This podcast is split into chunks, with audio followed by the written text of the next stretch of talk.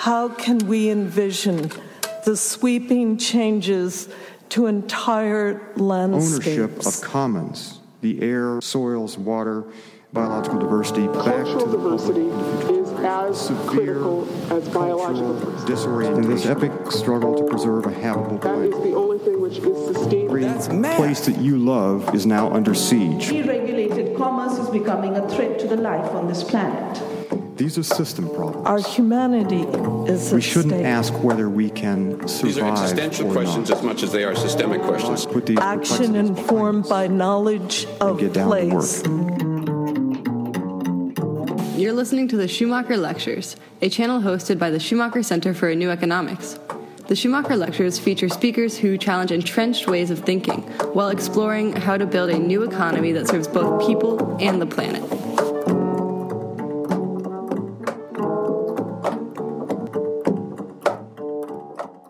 Because if it could only be in the hands of a few, it could never bring change. John Todd delivered his speech, Ecological Design Reinventing the Future, on October 27, 2001.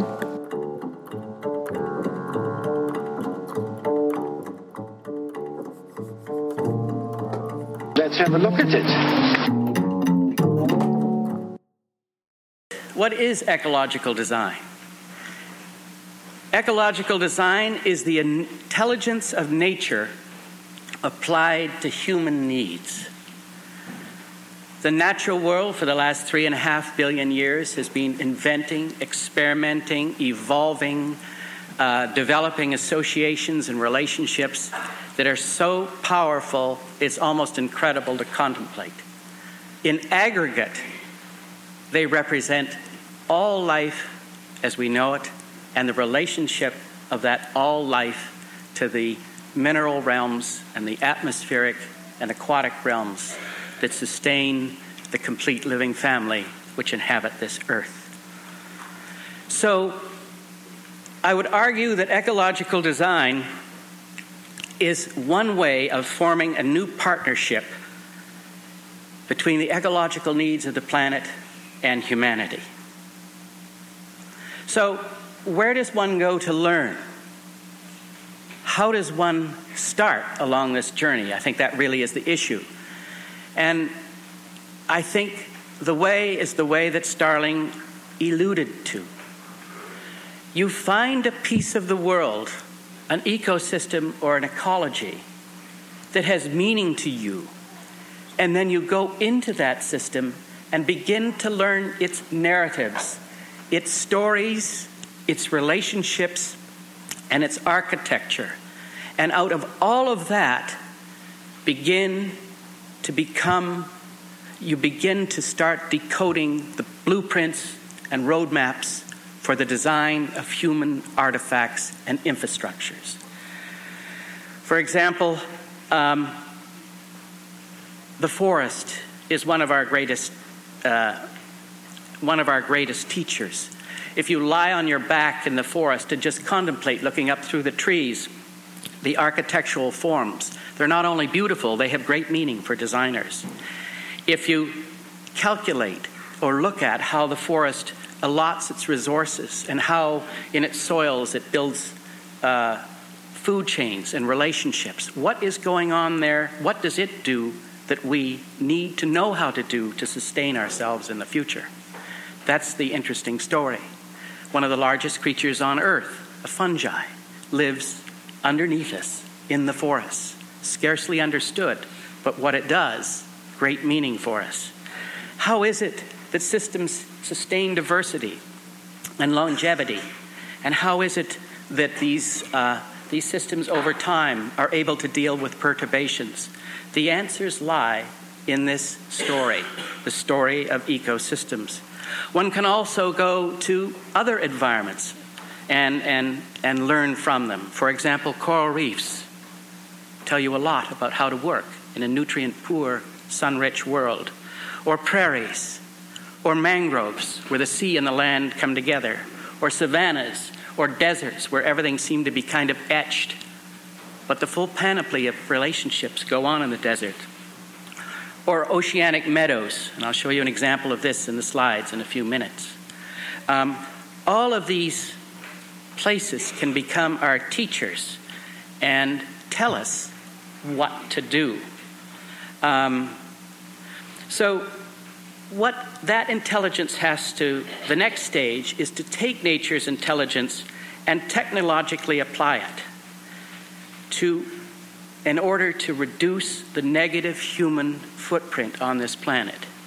And I argue, and I think Amory would back me up here from a different set of perspectives, that it is possible using nature's intelligence to reduce the negative human imprint on this planet by 90%. So there is a real reason to be hopeful if we can decode this information soon enough and then apply it in our daily lives. Um, over the last several decades, I've been fortunate to work with some really incredible colleagues uh, to begin to event and evolve a, a family of, of, of living technologies.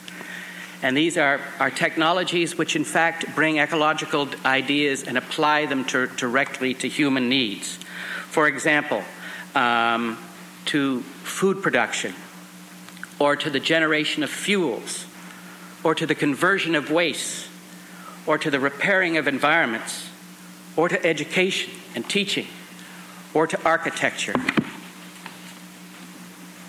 And interestingly enough, over the last 10 years, 15 years, these technologies have begun to spread themselves around the world. Um, for example, uh, the processing of high strength food waste from in, in, in industries. Um, we're now working in Brazil and Australia and United States. For the conversion of industrial waste, organic materials, industrial waste, projects have taken place in Canada and England. And for the transformation of human waste into to new products and pure water in Asia and North America and Europe and for environmental repair in the United States, China, and Central Europe. So it is, these ideas that you'll see in a moment are moving out into the world. Maybe not quickly enough, but at least they've started. And, um, and I think that that is the, another reason for hope and optimism in these times. Today, I want to focus on, on two areas um, of our current uh, efforts at Ocean Arks International. And Ocean Arks International is a Vermont based, uh, not for profit, uh, found by Nancy Jack Todd and myself about 20 years ago. If I could have the lights out and the first slide, I think this will, we get. Somebody's going to need to turn the slide projector on which is uh,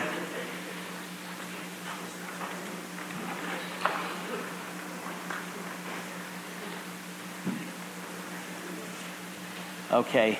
I don't expect you to see that. That's kind of a, a kind of a Tony under feeling type slide that has no information whatsoever other than it's mysterious. It's a, it's a kind of a way for people to get the, uh, get the slide projector going and things moving. And, um, but I want to start by talking about the repair of damaged and polluted waters. Um, this is a drawing of a small pond on, on Cape Cod, which, way back since the early 1980s, has been receiving about 30 million gallons a year of toxic waste from a local landfill and, uh, and septage waste dump. In other words, that pond, which is connected to the drinking water table of that town, is being assaulted each year by about 30 million gallons of this waste from a local landfill. And um, so our challenge was the pond was pretty dead. There was no life on the bottom. Um, it was had gone without. Uh, it had lost its oxygen, and its ability to self maintain and self heal had been lost. So the first thing we did back in um, the uh, about 1990 was to put these floating windmills on the surface. And what they did is when they spin, they have a blade underneath the water and it creates upwelling so the dead bottom water comes to the surface where it's exposed to light and then it sheets across the, the surface of the water. And then into that environment, uh, we introduced um, um, very finely ground rock flour to provide a mineral basis for the transformation, kind of the remineralization of that pond. And that began to create the healing process, but the poor pond was being hammered like crazy. So we invented a floating technology called restorers. And what a restorer is, is a device, in this case powered by the sun and wind, that pumps water up through cells in, on the surface, and in each cell is a different type of ecology which is put in there to carry out a specific task. And so the water then flows through the, the roughly nine cells that you can see on that drawing in the top. The, the bottom part of the picture is what it looks like floating in the water with its underwater cells, and the top is sort of flipped over facing you to see how it's, how it's done. And this now is also a partnership, not just between microorganisms, but between higher plants, snails, clams, and fishes. We've got all of these characters working together to effect a change. And what these structures do is begin to act like uh, what bacteriologists call chemostats. They actually make beneficial organisms which flow out around the pond. And it's so effective that within two years, that was not only able to increase the biological diversity fourfold, but to digest 25 inches or over two feet of sediments which had been accumulating because the natural digestive metabolism, this pond was constipated. And what this did was uncork it, to be blunt. Um, now, as we began to sort of learn more about these things, the problems that we began to face increased as well. Here is a, up in the top corner is a, is a drawing of a restorer that is in a very, very large lagoon. And into that lagoon comes a million and a half gallons a day of high strength organic waste that comes from a poultry processing plant. This is in Berlin, Maryland, that, that they process, they slaughter a million chickens a week. And that lagoon was all that there was between the processing plant and Chesapeake Bay, the coast. And this story is all over a similar story. So we, we built this, this uh, huge structure, the, the, the underwater parts, which you can just barely see in the drawings. They're sort of artificial kelp forests that hang down, and then they have very gentle air that does upwellings underneath them. And on top of that, we planted 28,000 different kinds of higher plants, including trees and shrubs. And of course, many different kinds of animals to create a floating ecology that would take that high strength waste and, and, uh, and purify the water. Um, this is a, this is a, a view of it uh, from afar, still under construction, but you get some idea the size of this. It's uh, uh you know miles of material here. Um, that's a drawing which is upside down and backwards, which is just as well because then I won't have to explain it technologically to you, and you don't want to hear it mostly anyway. Um, but there's the idea that the, the plants have only just been planted for a few weeks and, and uh, they, they simply grew remarkably quickly. Many different kinds of plants, each with different roles, some that break down some compounds, some which sequester others. And there you can see the gentle aeration. Um, what, this, what this technology did was allow us to reduce the electrical power to convert that waste, which was activated sludge, the conventional, by a factor of five, one fifth the energy was all required to do that. And we could do better.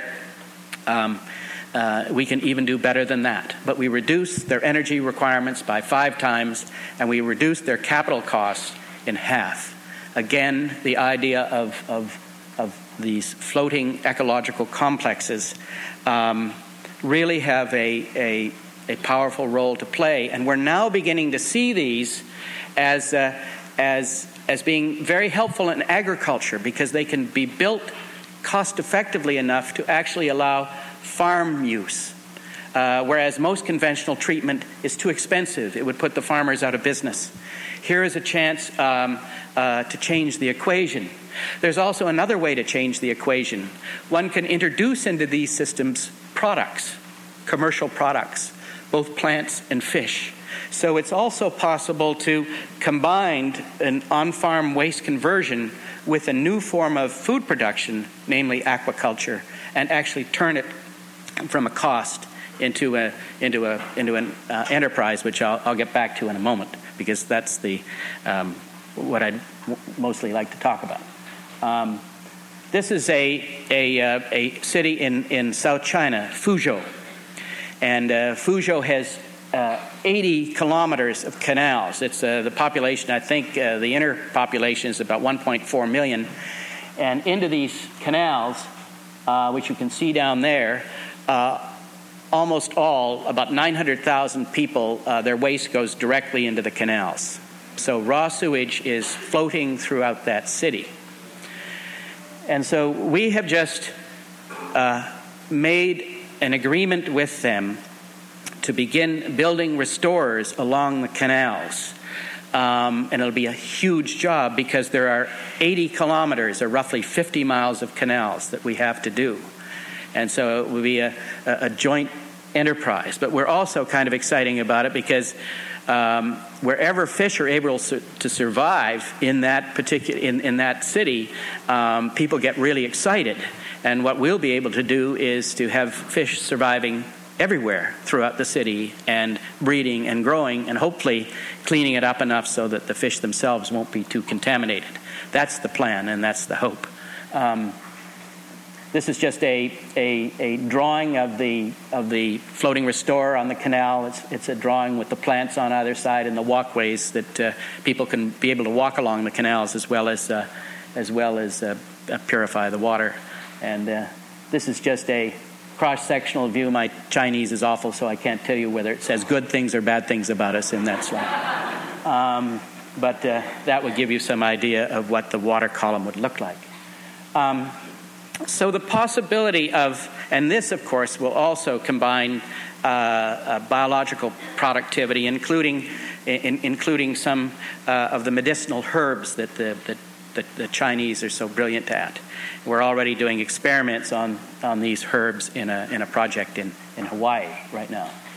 Um, now I want to take you to the, uh, to the, to really the, the, the, heart of my talk today, which is uh, um, the, the, the, second area.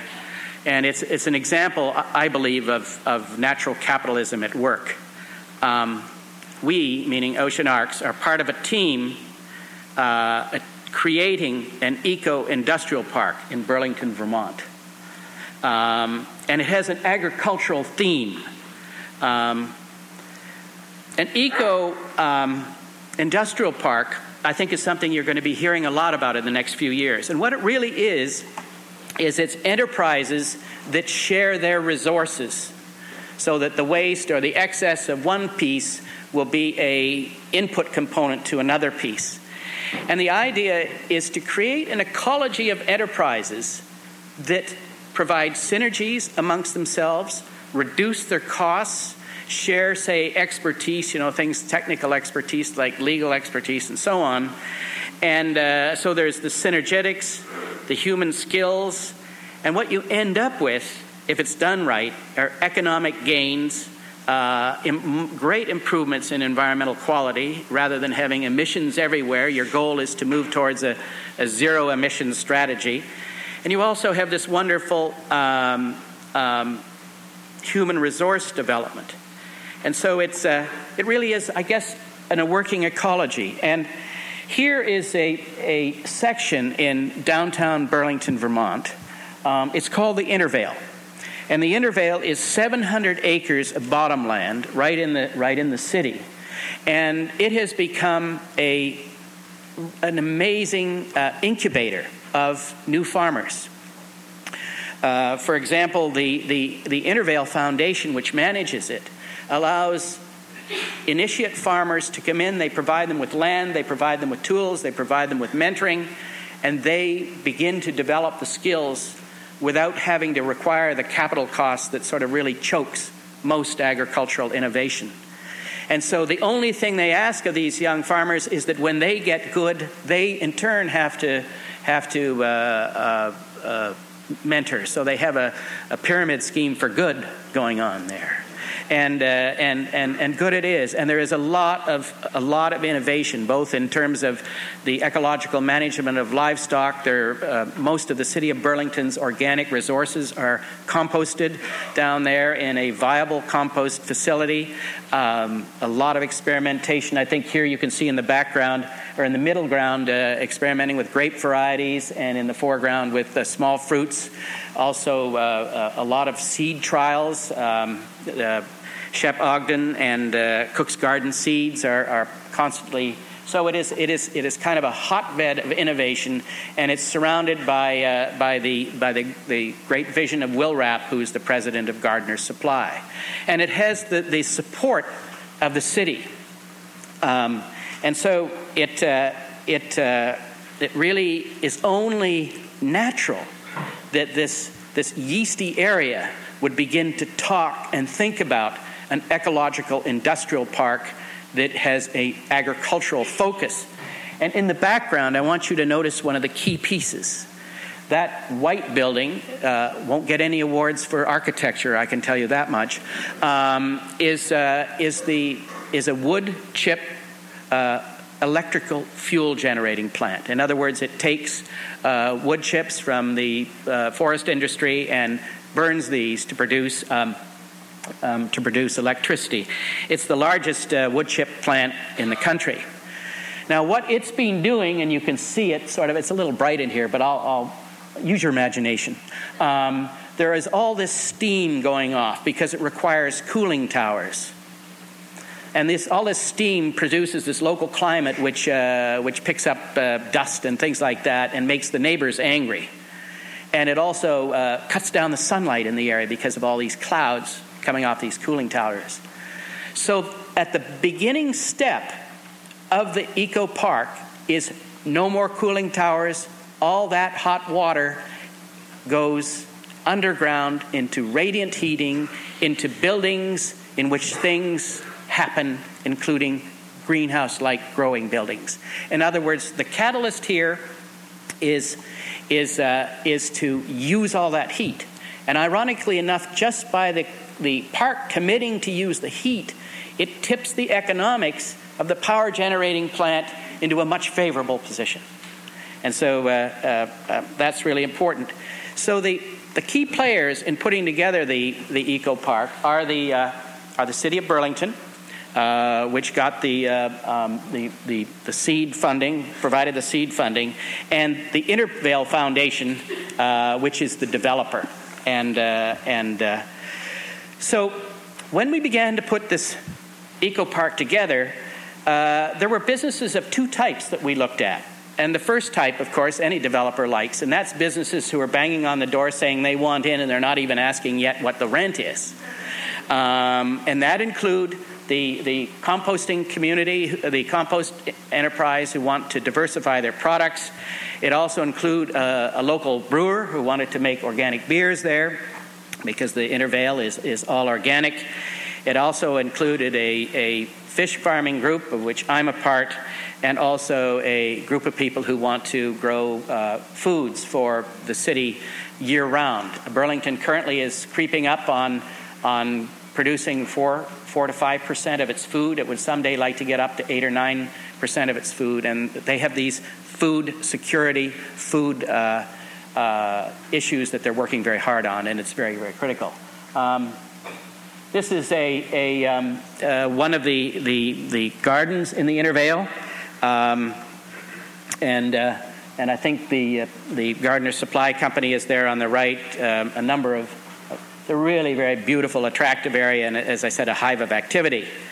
Um, the, um, there is a second group of businesses uh, that, that were evaluated. And what happened there is that uh, um, Professor Carl Sampson from Nyenrode University uh, in Holland, um, it's Holland's premier business college, uh, shipped over um, seven of his top students and asked them to evaluate businesses that would fit into an eco park in Burlington, Vermont, because it's, uh, these are all going to have to be place based. And, um, and they found, they identified by talking to people who were interested and doing a preliminary analysis of the business potential that they found six businesses that belonged in the eco park. The first business was a greenhouse business. There's just a demand for greenhouse space. The, the second business was cut flowers, which showed a good return on the investment, uh, including um, uh, dealing with flowers that have to be grown in an organic environment, which, as you know, is, is much, much trickier than, than normal. And the third business was a bakery, and uh, American Flatbread was very interested in being part of that. The fourth business that was viable from their analysis was a restaurant. And the, the uh, um, fifth business, which was uh, um, uh, marginal but still viable, was the idea of a gourmet organic popcorn. Um, and uh, so that it did look as though it would fly. In other words, it would attract investor money. Uh, the, the sixth business um, was mushrooms, which looked very, very, very, very viable because of all this organic material around. And, and, but before they could say yes to it, um, some R&D had to be done, and uh, we decided to do it, and I'll tell you about it in a moment. Um, there were also three businesses that failed. Um, the first one was potato chips, even organic potato chips. Apparently, the potato chip industry is controlled by two or three giants, and it's very hard to get into niches when it comes to potato chips. Um, the, the, the second business, one recommended by Gunter Pauli, was the idea of use, using uh, uh, making biological plastics and things like that that could degrade for wrapping and packaging. And without the potatoes, the excess potato, and or other materials like that handy here, that wouldn't work. Uh, when one failed, it, it led to the next one failing. And the third one, biodiesel, also failed in this context.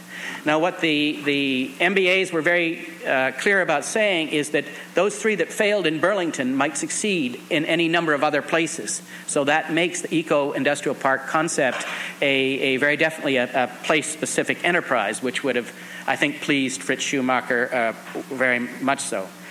Um, our work in the, uh, in the, on the eco industrial park um, is, is, does represent sort of ecological design.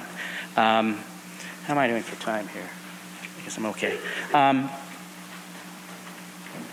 down the first project I want to tell you about is you go down this garden path and you see that little greenhouse in the background. We're just going to duck inside that greenhouse. Um, and inside there, you've got all these uh, uh, uh, plastic uh, tanks that are connected together in groups of four. And what we have done there um, and I think you, will be able to see it in a moment, although maybe not.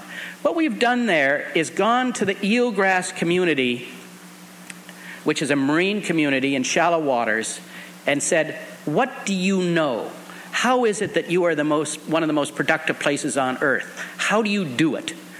And we then take and try and do what they do inside those tanks and, uh, and develop a freshwater analog of an eelgrass community. And um, oh, I don't know whether you can see that. That's a fish. They tend not to be photogenic when they're three feet under the water. Um, that is a golden tilapia. Um, can anybody see any of these? Or are they just too bright? That's a. You can see that. Okay, I guess I just can't. I need a periscope. Um, so the, that, that's that's a big uh, a, a, big blue tilapia there. Um, and I should only add uh, the uh, one of the world's leaders in this kind of aquaculture, I believe, is in the room today, and that's uh, John Reed of uh, Bioshelters Inc. Um, but this is what I want to show you. Um, each, there are four cells, and they're all connected, and the water goes round and round between the cells. In the first cell, we have nothing but fish. And what fishes do two things apart from being groovy. They, they, they, they feed, and they make waste. Sound familiar? Um, and so what they do is is uh, is um, is feed in there, and you can see screens in there. Those are screens on which we culture communities that are attached algae. Remember when you look at a stream in the summertime and at all the stuff flowing? It's those kind of communities that are grown elsewhere in the system, but we put them into the fish. Um, then the second tank, and this is where the, the, the, the, eelgrass community comes in. What eelgrass communities do is slow down the movement of water, build up sediments, produce, pr- produce the foundation of food chains. And so in this system, we have things like uh, clams and all different kinds of burrowing animals. We have the, the artificial media, which is uh, simulates, and then we also have a number of, of aquatic plant species which are critical to it. So it produces its own oxygen uh, using uh, sunlight as the driving wheel. What it also does is take wastes, which are normally a terrible thing in aquaculture, and convert it to sediments as part of the growth cycle.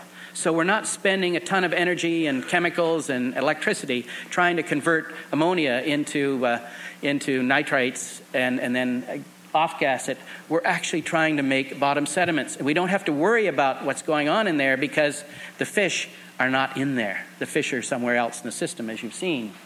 Then in the third tank, uh, the process continues, but we don't put sediments in because we now want to make sure that the water quality is so clear the fish can live further downstream. But by this time, we're floating horticultural crops on the surface. The water then continues on its journey to the fourth tank, which is made up of, of higher plants growing on the bottom, and these screens which are lift out. And when you look at them under the microscope or either under hand lens, they're just crawling with animals and plankton as well as, the, uh, as, as well as uh, over a dozen, dozen species of, of green and blue green algae. And, and the thing is all powered by fish waste and sunshine. And, uh, and uh, so then you can start, uh, you can throw away a lot of the chemicals and a lot of the, a lot of the, uh, the other things that happen in, in conventional aquaculture and you really do simulate what the eelgrass community knows. The, when you look at the conversion efficiencies on this system, um, the, uh, if you just do nothing um, but let the fish grow, um, you get a half a pound of input equals a pound of output.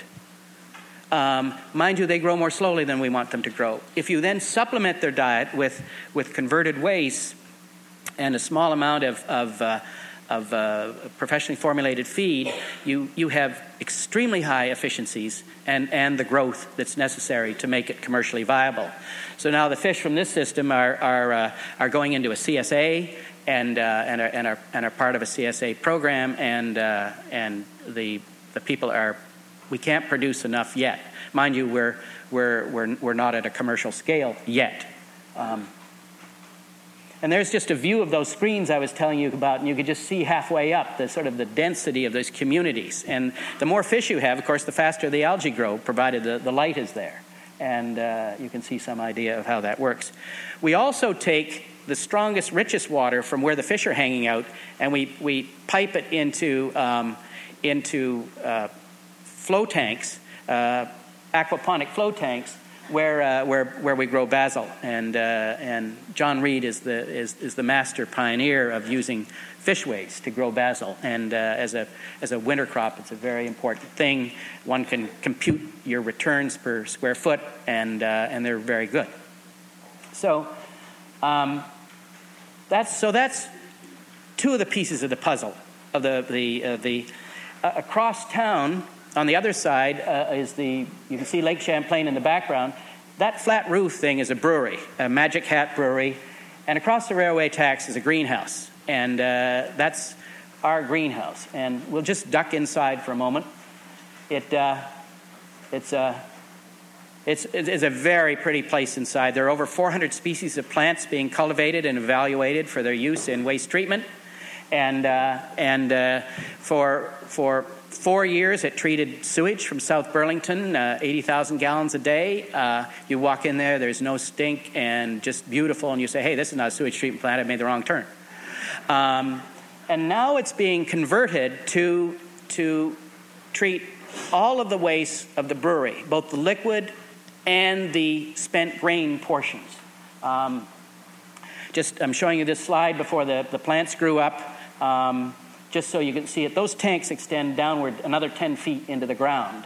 Um, the flags represent the various countries that these types of facilities are operating on.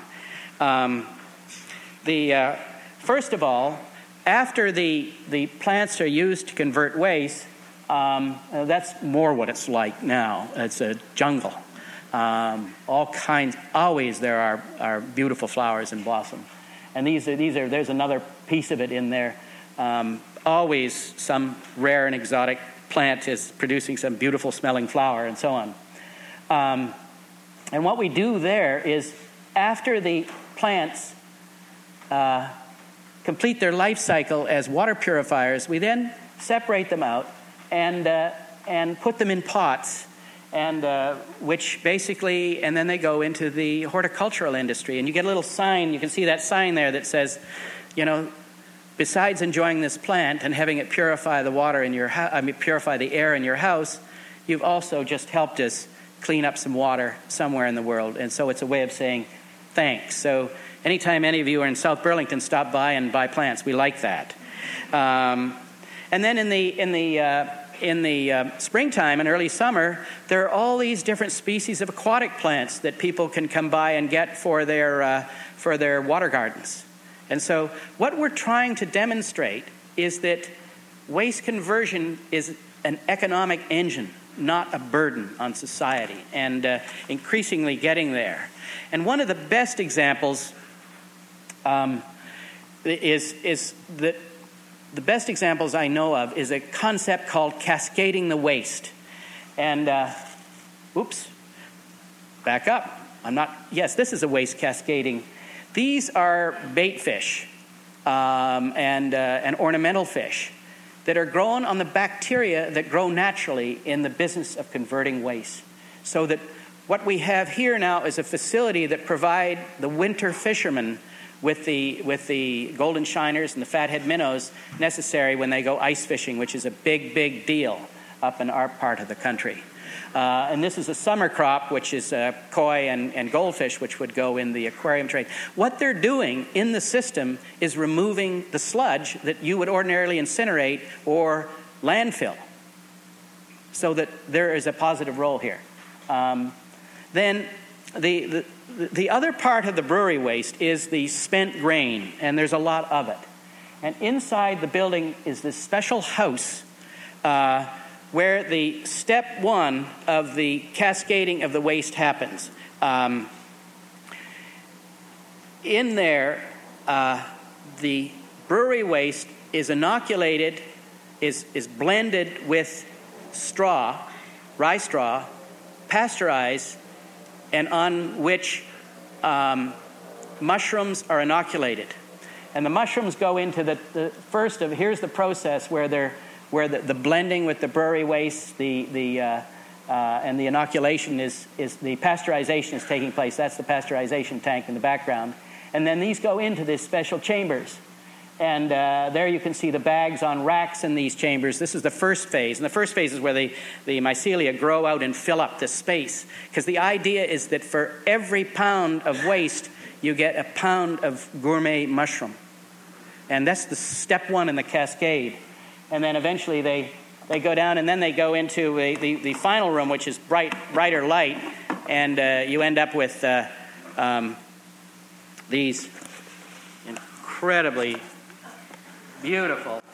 Um, come up and see afterwards these uh, oyster mushrooms that uh, are really, really very remarkable, very, very tasty. And again, we can't grow them fast enough. And the, the Dutch MBA said that if our conversion, uh, if our conversion works out, that uh, it's little as a thousand square feet would produce a small micro enterprise with a decent return on investment.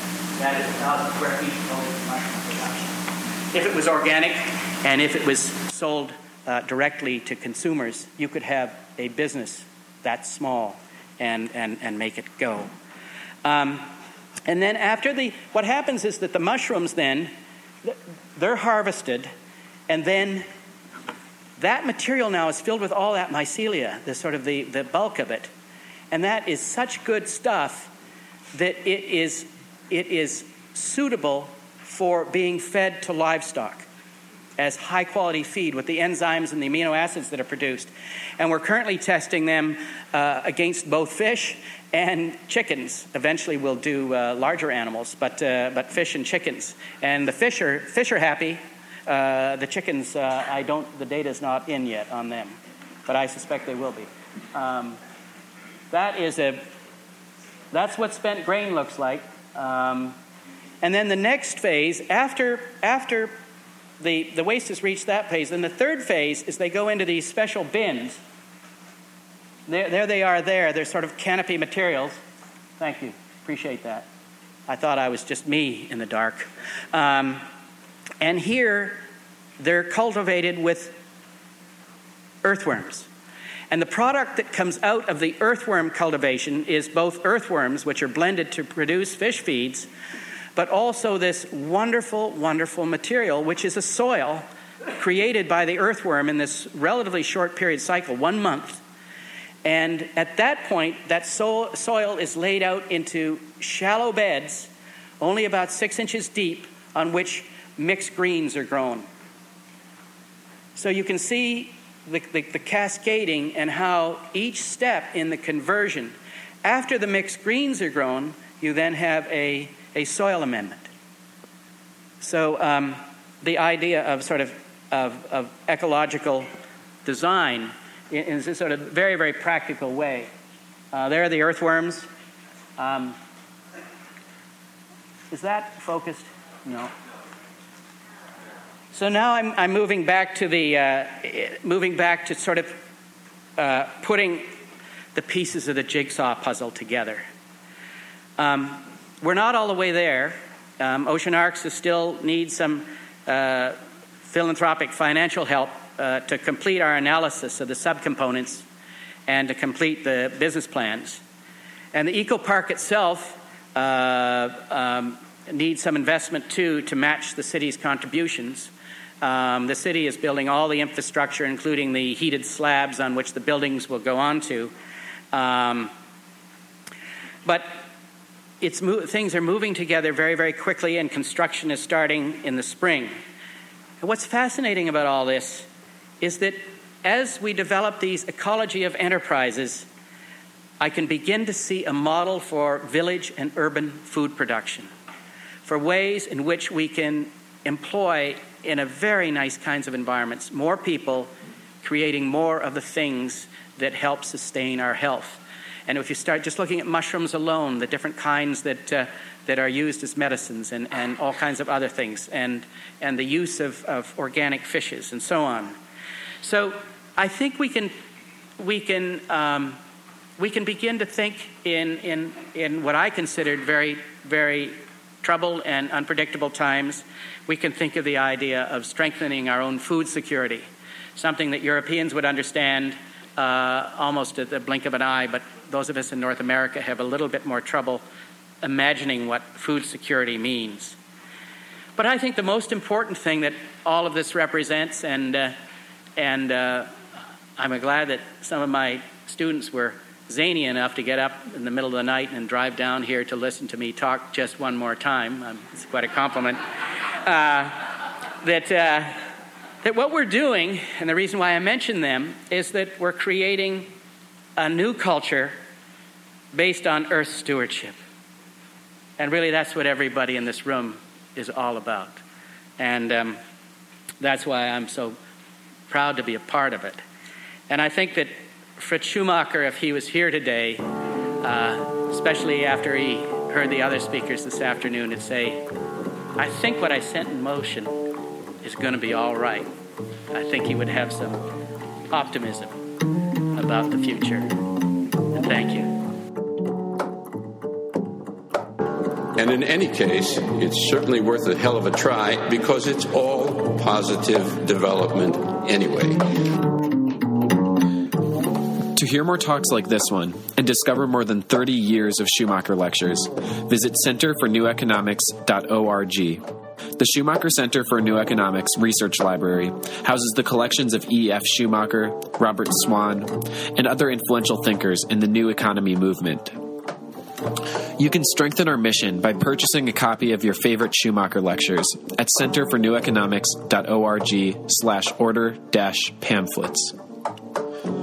Our work is supported by listeners like you. You can donate to our cause at centerforneweconomics.org slash donate. This library and the Schumacher Lectures capture powerful voices for economic reform. Voices with the strength to move and inspire. They frame and inform action, but are not themselves the action. At a time when our Earth is in crisis and our communities face complex challenges, we are all charged with creating solutions. The Schumacher Center's applied work seeks to implement the principles described by these speakers within the context of the Berkshire Hills of Massachusetts. This work includes crafting innovative leases that share equity and improvements while holding land in community trust. Building Berkshares, a local currency designed to democratize monetary issue and keep money circulating in the region. And engaging citizens in supporting the development of regionally appropriate businesses, creating local jobs while retaining local ownership and control. You can support our work in a new economy by making a donation at centerforneweconomics.org slash donate. Or call us at